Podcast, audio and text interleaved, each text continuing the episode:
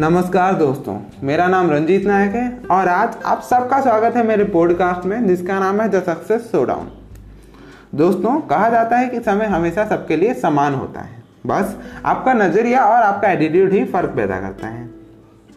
कुछ ऐसा ही अलग नज़रिया और अलग एटीट्यूड के साथ पैदा हुए थे हमारे नटराजन चंद्रशेखरन जी। एक किसान परिवार में जन्म लेने वाले हमारे नटराजन चंद्रशेखरन जी आज देश के सबसे पुराने और सबसे बड़े कंपनी टाटा कंसल्टेंसी सर्विस, जिसे हम टीसीएस के नाम से जानते हैं, उसके चेयरमैन बन चुके हैं। ऐसा करके उन्होंने एक नहीं, दो दो बार इतिहास रच दिया। सबसे पहला कारण यह है कि टाटा ग्रुप एक फारसी समुदाय का ग्रुप है और आज तक इसके जितने भी चेयरमैन बन चुके हैं, वो सभी फारसी रह चुके हैं। तो नटराजन जी को चेयरमैन बनाकर उन्होंने अपने सदियों से चली आ रही पुरानी नियम को बदल के रख दिया है। और दूसरा कारण यह है कि टाटा ग्रुप्स ने अपने कर्मचारी पे उसकी काबिलियत पर भरोसा करके अपनी कंपनी की कमान उसे सौंप दी। ऐसा कुछ बिज़नेस वर्ल्ड में बहुत कम देखने को मिलता है। तो अब चलिए हम जानते हैं कि नटराजन चंद्रशेखरन जी की प्रारंभिक शिक्षा और प्रारंभिक जीवन के बारे में। नटराजन चंद्रशेखरन जी का जन्म हुआ था तमिलनाडु में 1963 में। वैसे जैसा कि हम सब जानते हैं कि साउथ इंडियन पढ़ाई में बहुत अच्छे होते हैं। जब उन्होंने कंपनी को आगे बढ़ाने के लिए एक बड़ा ही अनोखा प्रयोग किया, जिसके तहत टीसीएस को 23 बिज़नेस यूनिट में बांट दिया गया। और उसका रिज़ल्ट ये मिला कि टीसीएस देश का सबसे बड़ा आईटी कंपनी बन गया। इससे पहले इन्फोसिस देश का सबसे बड़ा आईटी कंपनी हुआ करता था।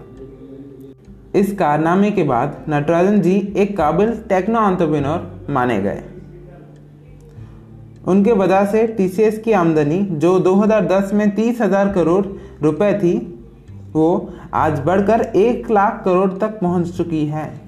सिर्फ़ इतना ही नहीं, उनके अंडर में कंपनी का मुनाफा तीन गुना बढ़ गया। यानी जो एक समय पर सात हज़ार करोड़ हुआ करता था, वो आज चौबीस हज़ार करोड़ तक पहुँच गया है। ये सब बातें जान के आपको तो पता ही चल चुका होगा कि हमारे नटराजन जी के अंदर कितना अच्छा लीडर छुप के बैठा है। पर बस इतना ही नहीं, उनके पास एक और क्वालिटी भी है, जिसके बदौलत वो विदेशी ग्राहकों के साथ बड़े ही अच्छे से डील कर पाते हैं। हमारे नटराजन जी पढ़ाई में बहुत होशियार थे। वो कोयम्बटूर यूनिवर्सिटी ऑफ़ टेक्नोलॉजी में पढ़ाई की और 1987 में टीसीएस में सॉफ्टवेयर इंजीनियर की नौकरी से अपनी करियर की शुरुआत भी की। जब हमारे नटराजन जी टाटा कंपनी के साथ 30 साल जितना लंबा सफ़र तय कर लिए थे, तब उन्हें सीईओ और एमडी के पद पर पहुँचने का भी मौका मिला। अपनी काबिलियत के दम पर उन्होंने 2002 में टीसीएस के ग्लोबल सेल्स हेड की पोजीशन तक भी पहुँच गए। और 2007 में वो कंपनी के एग्जीक्यूटिव डायरेक्टर भी बन गए। नटराजन जी, अपनी पोजीशन का सम्मान रखते हुए अपने आप को एक काबिल बिज़नेस लीडर साबित किया। और तो और TCS की मार्केट कैपिटलाइजेशन भी 4.2 लाख करोड़ तक पहुँच चुकी है। और उनके इसी काबिलियत के बदौलत आज J P Morgan, Walmart, Home Depot जैसे बड़े बड़े कंपनियों के साथ आज टीसीएस के बड़े अच्छे संबंध हैं।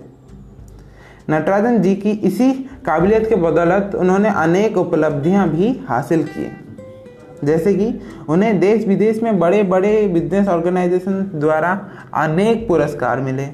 और 2016 में हमारे देश के रिज़र्व बैंक ने भी नटराजन जी को अपने बोर्ड में निर्देशक के रूप में शामिल किया।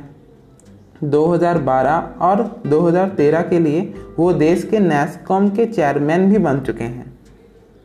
और उनके जीवन की सबसे बड़ी अचीवमेंट तो ये है, इस अचीवमेंट को मैं चाहता हूँ आप ज़रा ध्यान से सुने। 2015 और 16 में जब वर्ल्ड इकोनॉमिक, जब वर्ल्ड इकोनॉमिक फोरम, जो कि स्विट्ज़रलैंड में हुआ था, वहाँ हमारे नटराजन जी दुनिया भर के आईटी कंपनियों के लीडर रह चुके हैं और इसी तरह उन्हें, उनके जीवन भर में अनेक उपलब्धियों से नवाजा जा चुका है, अनेक सम्मानों से नवाजा जा चुका है। उनका नज़रिया आज भी वैसा का वैसा ही है।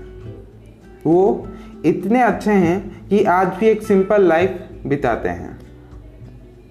इसलिए मैं आपको ये बात कहना चाहूँगा कि समय हमेशा सबके लिए समान होता है।